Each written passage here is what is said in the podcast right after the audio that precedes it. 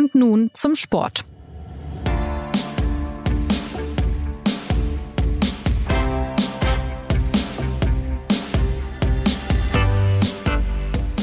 Das Ende der Fußball-WM hätte aufregender nicht verlaufen können. Argentinien hat den Pokal dank eines dramatischen Sieges gegen Frankreich im Elfmeterschießen.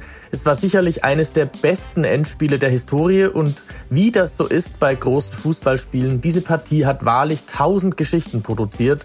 Also genau der Stoff, den Podcasts wie und nun zum Sport brauchen. Damit begrüßt sie Jonas Beckenkamp zur letzten WM-Ausgabe des SZ Sportgesprächs. Heute ist die Planung ein bisschen schwieriger, denn ja, man weiß ja gar nicht, wo man anfangen soll nach diesem Rausch.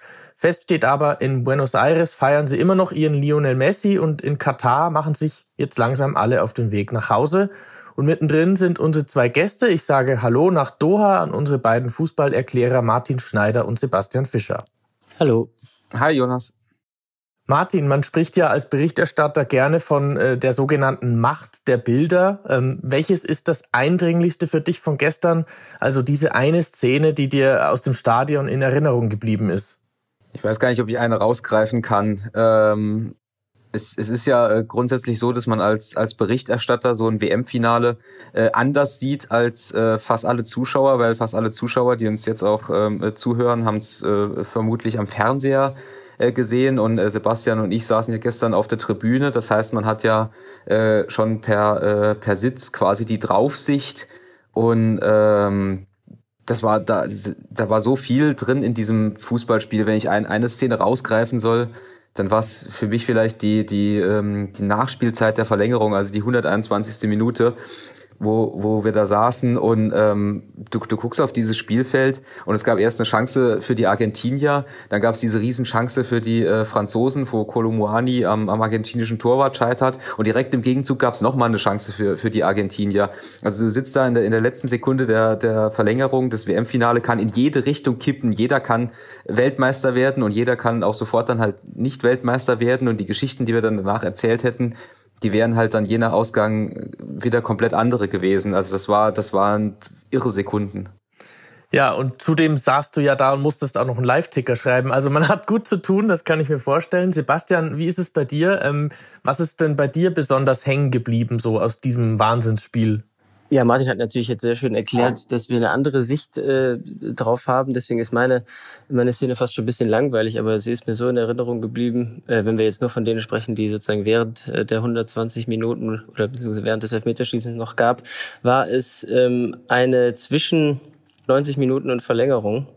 Und zwar, äh, wie dort Mbappé äh, saß äh, auf dem Boden vor der französischen Bank und äh, von zwei Physiotherapeuten oder, oder genau genommen drei Physiotherapeuten behandelt wurde. Einer beugte sich so über ihn äh, äh, und die anderen behandelten jeweils einen Oberschenkel und, und massierten und rieben und machten und taten und so. Und das war wirklich, äh, fand ich, fand ich wirklich eindrucksvoll, weil es irgendwie zeigte, da, da ist jetzt dieser dieser eine Fußballer Mbappé, von dem äh, von dem diese ganze französische Nationalmannschaft äh, äh, abhängig ist und der muss jetzt irgendwie nochmal äh, noch fit gemacht werden für diese Verlängerung, äh, weil ich meine, er war ja quasi der der Spieler, äh, auch wenn es um Messi ging und Messi sicherlich die Hauptrolle inne hatte, war er sozusagen der Spieler, der das Ganze spannend gemacht hat. Aber da kommen wir ja gleich wahrscheinlich zu. Es hat sich ja auch gelohnt, denn er hat ja sogar dann noch ein Tor geschossen, sein drittes dann, das 3-2, und er hat noch einen Elfmeter verwandelt. Also da hören wir schon durch, dass es ein Endspiel war mit verrückten Wendungen. Die Argentinier ähm, haben ja sehr überlegen angefangen, sie haben dann 2-0 geführt. Oh ja, und dann äh, ab der 80. Minute hat sich plötzlich alles umgedreht. Ähm, Martin, wie habt ihr diese Dramatik zum Ende ganz besonders erlebt? Naja, wir, wir sind ja erstmal in dieses Spiel gegangen und waren äh, enttäuscht von den Franzosen. Ich glaube, das kann man halt äh, so sagen. Die haben in der, in der ersten Halbzeit äh, schlecht gespielt. Ich würde so fast gar sagen, richtig schlecht gespielt, haben kein einziges Mal aufs Tor geschossen, äh, lagen völlig zurecht äh, 0-2 hinten und, und wir haben uns halt in der Halbzeit auch schon gefragt, ob es das jetzt halt echt schon gewesen sein kann vom, von, von dieser Mannschaft, die ja vor vier Jahren noch gewonnen hat und die, die auch beim Turnier so überzeugend aufgetreten ist. Und dann hat äh, Deschamps ja in der, in der 41. Minute schon zweimal gewechselt, was äh, absolut ungewöhnlich ist, äh, weil man damit ja auch eine, eine Botschaft an, an die Spieler sendet, wenn man noch nicht mal bis zur Halbzeit warten kann, um zwei auszutauschen. Und ähm, dann ging die zweite Halbzeit los und es wurde dann zumindest nicht schlechter. Also sie haben sich dann halt ein bisschen stabilisiert. Aber trotzdem haben wir jetzt ehrlich gesagt, äh, ich glaube, das kann man sagen, überhaupt nicht gesehen, dass sich an diesem 2-0 nochmal was ändert. Aber wie das halt dann so ist, dann gab es halt eine Aktion, ähm, einen Steilpass von Mbappé, ein, ein Fehler von äh, Otamendi äh, war es, der, der sich gegen Kolumuani, gegen Frankfurter dann nicht, nicht genau hinstellt. Dann versenkt Mbappé diesen Elfmeter und dann ist halt plötzlich, wie das manchmal so ist, dann, dann, dann kippt das Spiel, dann äh, ist Frankreich komplett anders drin, äh, hat, äh, ist mit einer anderen Aggressivität aufgetreten. Coman hat Messi den Ball abgenommen, äh, diesen Spielzug initiiert und Mbappé wirklich dieses, dieses super Volley-Tor geschossen. Und dann steht's 2-2. Urplötzlich, völlig, völlig aus dem Nichts, zwei Torschüsse äh, äh, und, und der, der, der sicher geglaubte Weltmeister Argentinien war schon wieder weg. Und ab da äh, habe ich befürchtet, dass es dann komplett dahin geht, weil Argentinien halt geschockt wirkte, weil sie auch nicht mehr, nicht mehr so frisch wirkten, weil sie ja schon mal eine 2-0-Führung verspielt haben gegen die Holländer an gleicher Stelle im, im Lusail. Und äh, ja, und äh, dann, dann war Schlusspfiff und dann ging es ja noch weiter.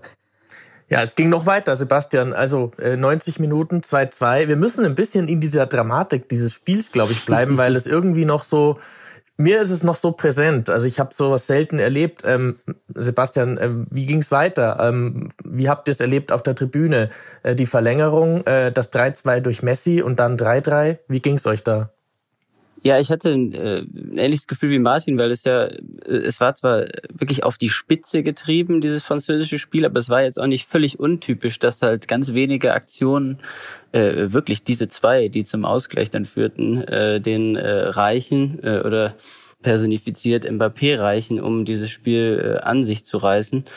Und ähm, deswegen dachte ich, okay, es, es wird jetzt noch eine Aktion in der ganzen Verlängerung geben, äh, die halt Mbappé braucht und, und dann, dann gewinnen es die Franzosen, so wenn ich jetzt äh, hätte, äh, hätte tippen müssen. Aber ja, dann, dann haben sich die, die, die Argentinier wieder gefangen, auch mit ihr, mit dieser, äh, die sind auch ja, taktisch sehr gut organisiert äh, gewesen oder sind einfach eine taktisch sehr gut eingestellte Mannschaft. Ähm, äh, was, was, was zwischendurch so, so wirkte, als würden sie jetzt, äh, als würden sie jetzt gar nicht mehr irgendwie äh, klarkommen in der, in der Schlussphase der, der, der 90 Minuten. Äh, war dann wieder besser in der Verlängerung und ja, dann ging es ja nochmal äh, komplett äh, hin und her in den, äh, in den, in den letzten, in den letzten paar Minuten äh, dieser Verlängerung. Wie würdet ihr denn insgesamt also die Qualität dieses Finales einordnen? Es war gestern ja schon viel zu lesen, äh, mit das beste äh, Spiel überhaupt, vielleicht auch mit dem Spiel in Wembley 66, da fielen zumindest auch ähnlich viele Tore.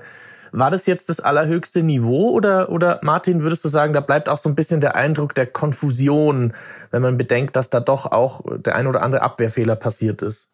Also das sportliche Niveau von WM-Finals ist wirklich schwierig zu, ver zu vergleichen. Äh, einmal, weil sie halt immer nur alle vier Jahre äh, stattfinden und sich der Fußball ja insgesamt äh, auch, auch entwickelt. Ähm, das andere, weil, weil WM-Finals halt immer komplett spezielle Spiele sind. Es geht ausschließlich darum, diese Spiele zu gewinnen, eigentlich um nichts anderes. Es geht dann nicht darum, schönen Fußball zu zeigen, sondern es geht nur darum, zu gewinnen. Und meistens äh, sehen sie dann halt so aus, wie sie aussehen, äh, mit, mit wenigen Toren. Ähm, derjenige, der den ersten Fehler macht, ist meistens derjenige, der dann halt verliert. Und ähm, das war 2018 ein bisschen anders, weil es da aber auch so war, dass die die Franzosen halt auch mit dem fast dem Haupt, äh, dem Protagonisten Kylian Mbappé eben die bessere Mannschaft waren im Vergleich zu den Kroaten. Und das Besondere an dem WM-Finale äh, ist halt diese, diese, diese Dramatik, also diese, diese Wendungen, dieses Hin und Her. Das ist äh, absolut ungewöhnlich. Das gibt's normalerweise nicht im Endspiel. Da gibt's äh, eine Richtung und derjenige, der halt als erstes kippt, der äh, gewinnt dann auch.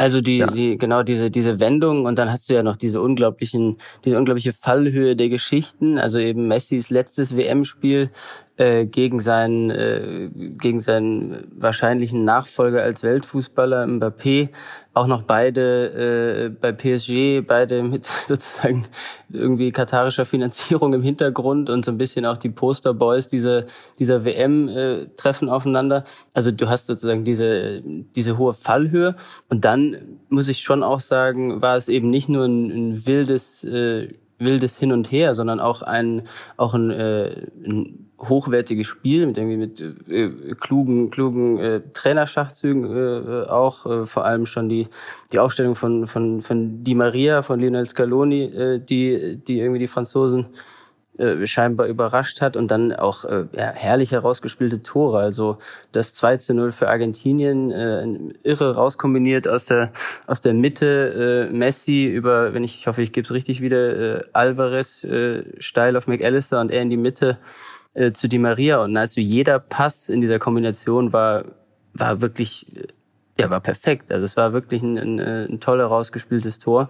Und dann dem äh, entgegengesetzt, also es war das Duell der Einzelspieler Messi, Messi und Mbappé, aber irgendwie war es noch mehr das Duell dieser argentinischen Gemeinschaftsleistung, irgendwie ver, ver, versinnbildlich durch dieses Tor, gegen die pure Kraft und das Talent und die Athletik von Mbappé. Also dieses, dieses zweite Tor, dieser Volley-Schuss, Martin hat es eben schon gesagt. Also äh, was, äh, was für eine Aktion, ja. Also äh, und das, äh, man muss sich das überlegen. Der, der, der hat quasi diese eine Chance im, im WM-Finale und dann kommt ihm der Ball äh, gut, äh, gut äh, zugespielt von von Thuram, von Markus Thuram von Borussia Mönchengladbach. Aber er kommt halt irgendwie auf ihn zugeflogen und er er muss ihn so nehmen, höchst anspruchsvoll mit so einem Volleyschuss und er ballert ihn einfach in die äh, in die Ecke. Das ist äh, ja, das war schon das war schon ziemlich, äh, ziemlich großartig, muss ich sagen, fußballerisch einfach. Also über Mbappé sprechen wir gleich noch, der ja der große Verlierer dann am Ende war, trotz seiner drei Tore. Aber sprechen wir vielleicht auch noch über den großen Gewinner. Lionel Messi ist jetzt schon als Stichwort gefallen. Ein Elfmeter-Tor, dann das 3-2, bisschen reingestochert in der Verlängerung. Am Ende noch ein verwandelter Elfer im Elfmeterschießen. Martin, was hat dieser Mann geleistet bei dieser WM und wie habt ihr ihn im Endspiel speziell gesehen und auch danach bei den Feierlichkeiten? Ähm, also bei den Feierlichkeiten haben wir ihn gesehen, wie er als äh, Träger des äh, WM-Pokals einer sehr äh, fröhlichen argentinischen Mannschaft äh, durch die durch die Mixzone äh, gelaufen ist. Äh, sowieso hatte ich den Eindruck, dass wenn man sich ihn nach dem nach dem Finale angeguckt hat, er hat ja soweit ich das überblickt habe, ja gar nicht angefangen zu weinen, obwohl eigentlich jeder argentinische äh, Nationalspieler angefangen hat zu weinen und auch äh, quasi an Messis Schulter geweint hat. Aber Messi hat nicht geweint, sondern Messi war einfach nur irre glücklich. Er hat einfach nur äh, gestrahlt, äh, gegrinst, äh, äh, sah, sah so aus, als als als, wär, als wäre er der der erleichtertste äh, Mensch der Welt. Das ist vielleicht das das passende Adjektiv weil er, also man muss da ein bisschen sein, seine Geschichte äh, kennen. Er war ja, wann, wann betrat er die, die Weltbühne 2005, 2006 äh, als 17-, 18-Jähriger. Ähm, zu dem Ruhm, den er, den er halt später erlangt hat, gelangt er ja fast ausschließlich beim FC Barcelona, äh, wo er äh, gedribbelt ist, wo er dann in dieser legendären Mannschaft mit äh, Xavi Iniesta, trainiert von Pep Guardiola, gespielt hat. Und bei der argentinischen Nationalmannschaft, da, da war er immer, da fehlte immer was. 2006 ist er gar nicht eingewechselt worden gegen im Viertelfinale gegen Deutschland. Ähm, äh, 2010 dann äh, trainiert von von Diego Maradona in Südafrika, das auch das 4-0 äh, gegen Deutschland. 2014 das Finale in Rio, äh, das er nicht gewonnen hat, auch wieder gegen Deutschland. Vielleicht war es ganz gut, dass die Deutschen diesmal wirklich weit weg waren. Diesem Finale fällt mir gerade auf. Und ähm, 2018 war ich ja dann selbst dabei, auch, auch in Russland, und da war ich bei diesem äh, Vorrundenspiel gegen, gegen Island, wo er den Elfmeter äh, verschossen hat gegen den, den Halb-Amateur-Torwart äh, der Isländer. Und auch da war schon auf der Tribüne wenig Messi und viel Maradona von, de, von, den, von den argentinischen Fans. Ähm, und bis vergangenes Jahr hatte er mit Argentinien gar nichts gewonnen. Äh, keinen, keinen einzigen Titel bis, zur, bis zum Copa-Sieg äh, gegen Brasilien. Und das hat ihn halt verfolgt, wenn man halt auch ein bisschen weiß, welche Bedeutung Fußball in Argentinien hat, dass er eben bei Barcelona alles gewinnt und mit der Nationalmannschaft nichts. Das hart runtergebrochen war Messis Geschichte mit Argentinien. Und jetzt war halt seine, seine allerletzte Chance, das in Katar zu korrigieren. Und dass er das geschafft hat, ähm, ist von der Geschichte her natürlich Wahnsinn. Und rein auf dem Fußballplatz hat er es geschafft, mit 35 nochmal vielleicht nicht die beste Version von sich selbst zu sein, aber eine der besten Versionen, wenn man halt gesehen hat, wie er äh, sein, sein genialer Moment im Viertelfinale gegen die Niederlande, sein, sein Dribbling gegen Guardiol im Halbfinale gegen, äh, gegen Kroatien, da, da sieht man halt, ähm, ja, dass er, dass er halt besonderer Fußballer ist, dass er ein Genie ist, dass er halt Dinge kann, die halt andere nicht können und die auch ein bisschen über das hinausgehen, was man halt trainieren kann als Fußballer.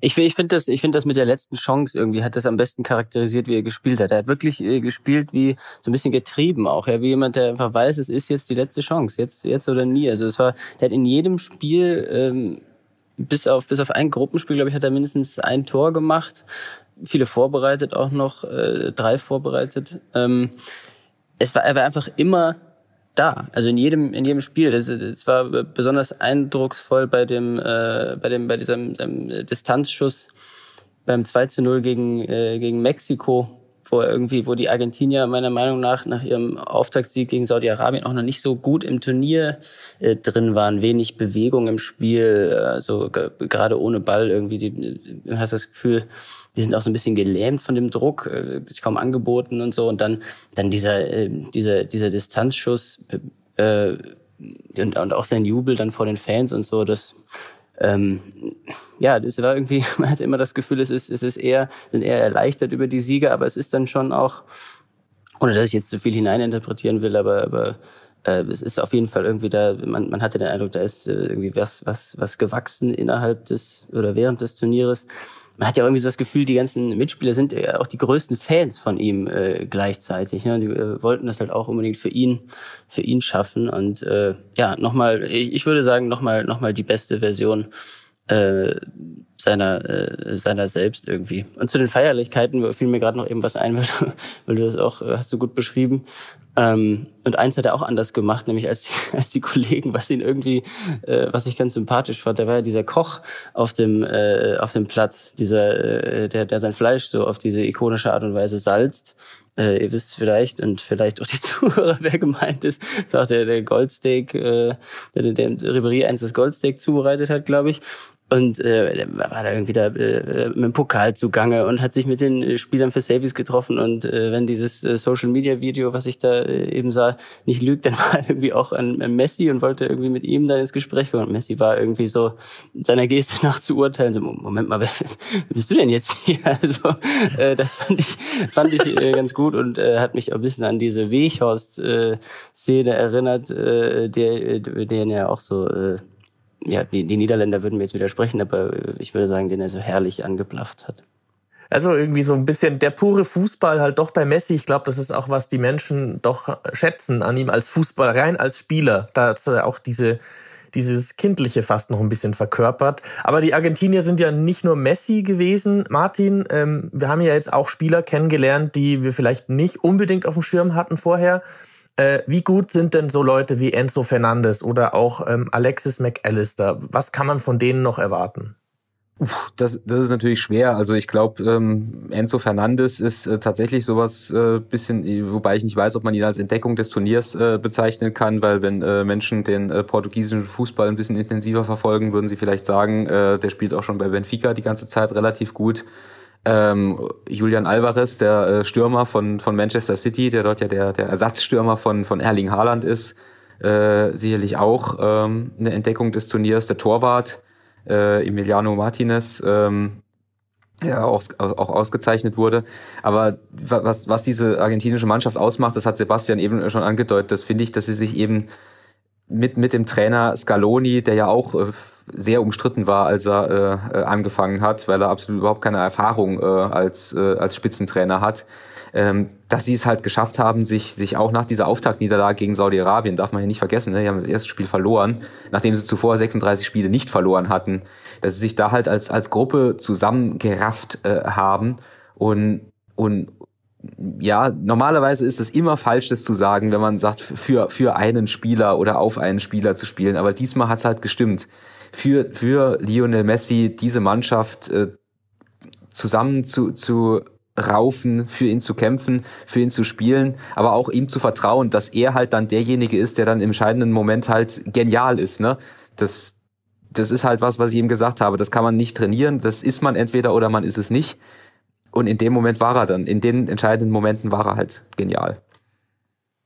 Genial, gutes Stichwort. Das ist eigentlich ja auch ähm, Kylian Mbappé. Dann sprechen wir noch ein bisschen über die Verlierer des Finales. Ähm, Mbappé, ähm, Torschützenkönig der WM mit acht Toren. Sebastian, drei Tore allein im Finale, schon ein denkwürdiger Auftritt. Ähm, er war aber auch bis dahin lange gar nicht zu sehen in dem Finale.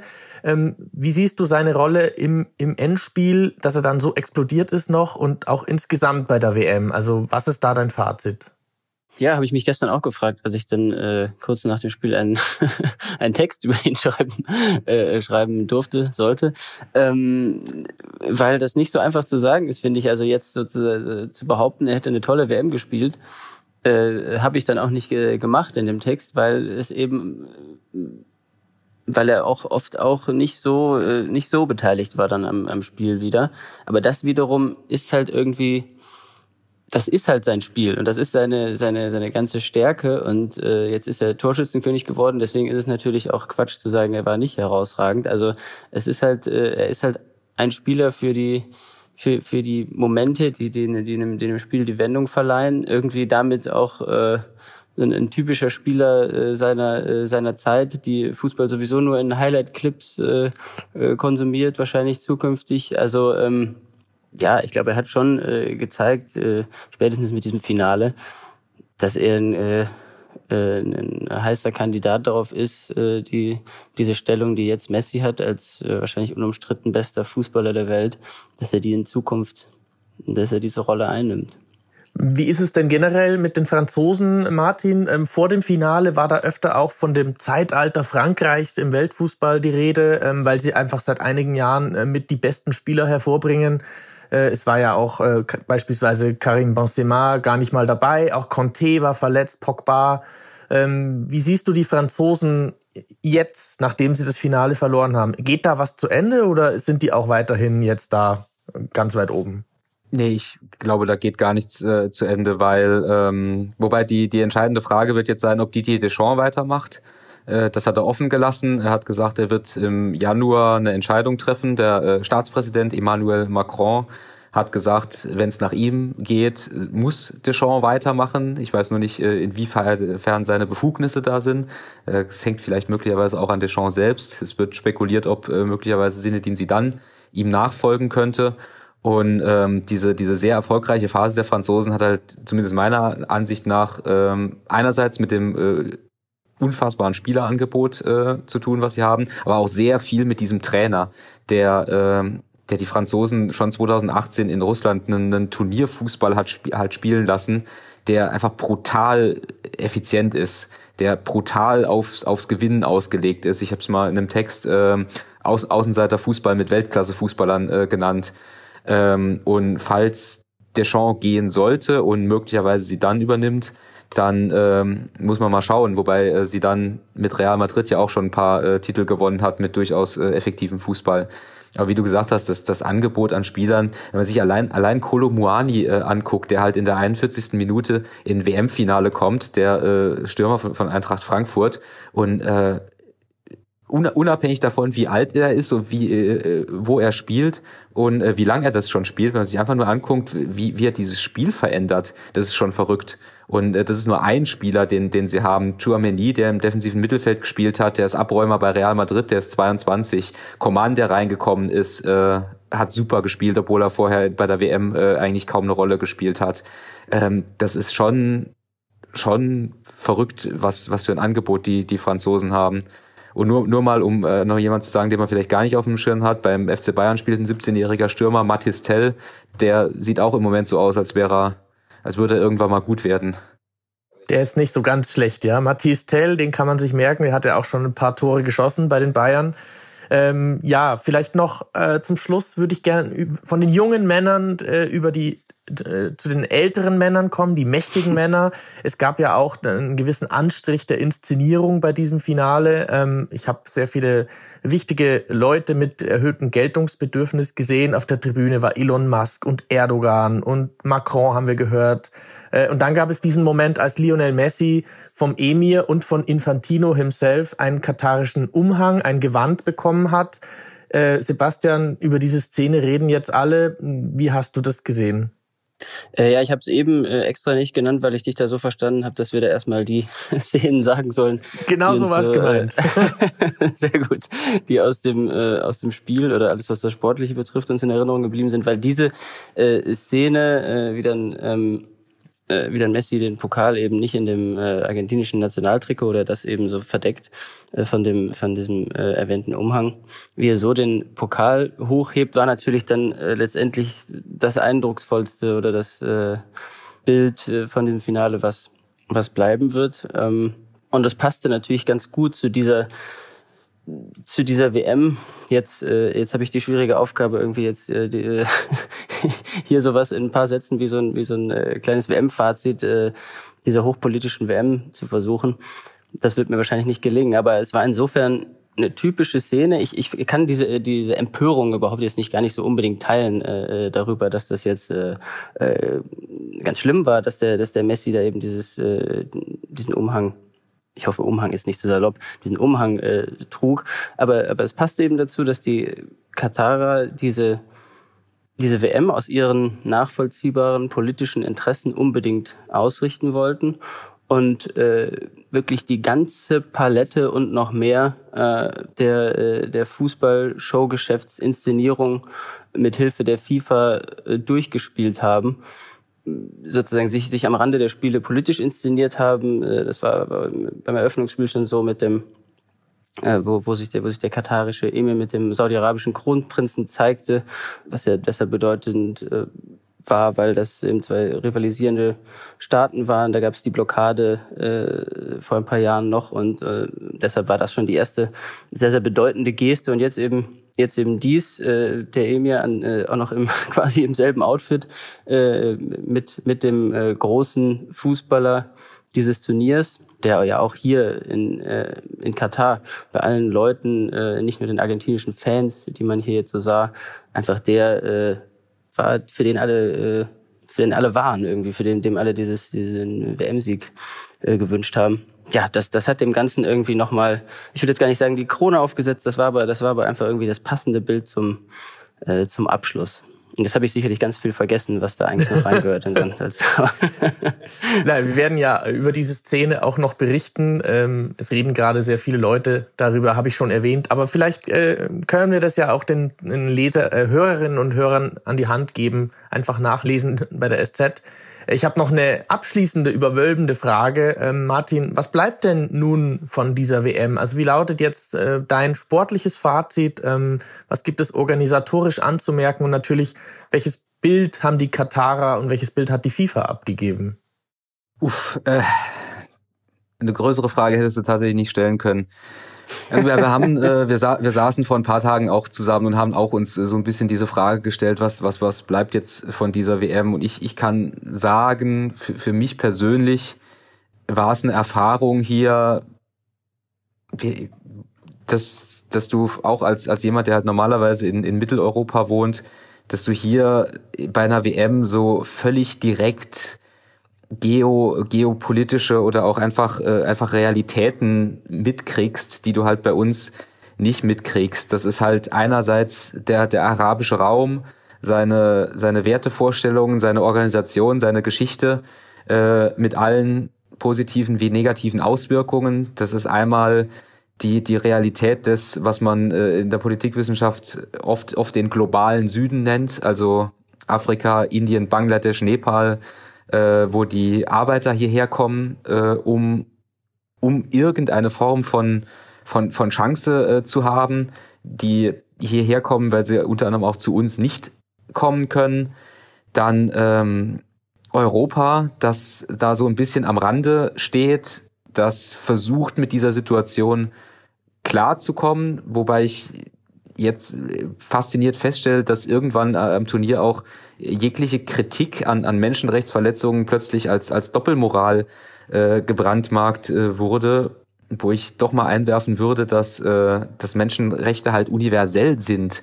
Und äh, wenn man Menschenrechtsverletzungen hier kritisiert, dann heißt das nicht, dass man Menschenrechtsverletzungen, Stichwort Mittelmeer, in Europa nicht kritisiert. Das kann man schon auch kritisieren. Das geht gleichzeitig, ohne dass man äh, ähm, dafür den denjenigen verurteilen sollte, der kritisiert. Und ähm, aber die, diese, diese Schwierigkeiten, all das zusammenzubringen und all, alles, was es, äh, Implikationen, die es hat, ähm, das ist hier auf, in vier Wochen kulminiert, wie ich, also zumindest ich persönlich das noch nicht, nicht erlebt habe. Und das ist durchaus eine, eine Erfahrung, die ich, wenn ich das so persönlich sagen darf, auch, auch gern mitnehme.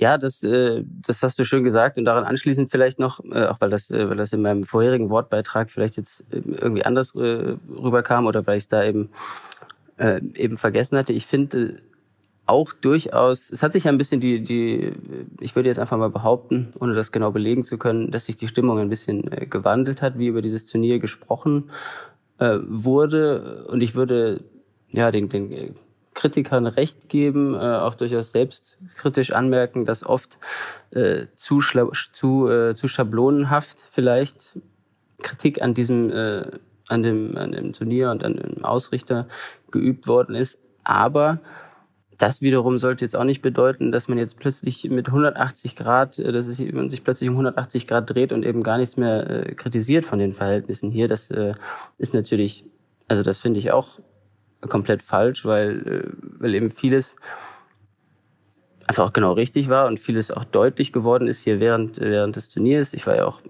einmal bei, in, der, in der Industrial Area auf der Fanzone dort, wo die, wo die Gastarbeiter sich die, äh, sich die Spiele angeschaut haben.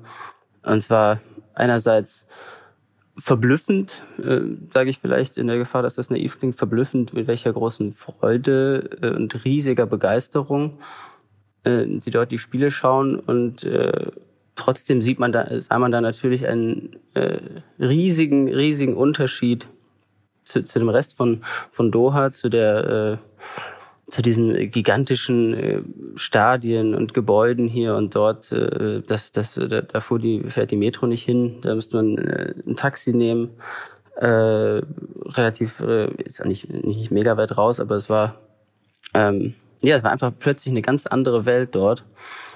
Und allein diese, diese Unterscheidung, dass hier irgendwie zu jeder Zeit, wo, wo, wo du hier durch, äh, durch Katar läufst, auch äh, klar wird, es gibt halt hier die, die Katarer und es gibt, es gibt die, die, die, die, die Arbeiter, die, die nicht so richtig dazugehören, die aber alles, ähm, ohne die diese WM niemals stattgefunden hätte und die, die sich, die sich da zum Teil wirklich kaputt geschuftet haben dafür, äh, über, über diese, über Ausbeutung und auch, auch Todeszahlen ist ja viel gesprochen worden. Ja, und das, ähm, äh, das bleibt ähm, die prägende äh, Begleitgeschichte dieser WM mit allem und mit aller, mit aller politischen Instrumentalisierung noch, noch dabei, natürlich mit den, mit den, äh, mit den Korruptionsvorwürfen äh, und so. Also ich finde das, äh, ja, man, man muss das, äh, man, man muss sich jetzt nicht sozusagen um 180 Grad drehen. Es wurde vieles ein bisschen zu schablonenhaft gesehen.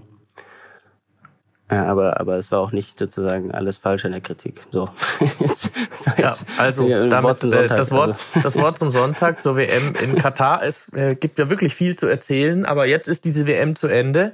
Die, das Turnier bleibt sicherlich in den Köpfen als eines, das unter besonderen Umständen stattfand, sage ich mal. Manche würden auch sagen, ähm, so lief am Ende doch alles wie befürchtet. Das ist, sind die eher kritischen Stimmen. Ja, die Argentinier werden noch ein paar Tage feiern. So oft wird man ja nicht Weltmeister. Äh, wer möchte, kann über die Argentinier und die politische Lage im Land noch mehr hören bei äh, einem anderen Podcast der SZ. Auf den Punkt heißt er. Erscheint auch heute Montag um 17 Uhr auf der Homepage. Ja, und wir biegen langsam auf die Zielgerade dieses Sportjahres ein. Ein letztes Mal geht der Dank an Martin und Sebastian. Auch euer Einsatz war weltmeisterlich, kann ich auch mal sagen. Wir hören uns aber bald wieder, da freue ich mich drauf. Danke ebenso an unseren Produzenten Justin Patchett und zum Schluss noch die Info, dass wir eine kleine Weihnachtspause einlegen. Die nächste Sendung und nun zum Sport gibt es am 9. Januar. Bis dahin sind wir für Feedback per Mail zu erreichen unter podcast.sz.de. Ich sage frohes Fest und danke fürs Zuhören und bis ganz bald.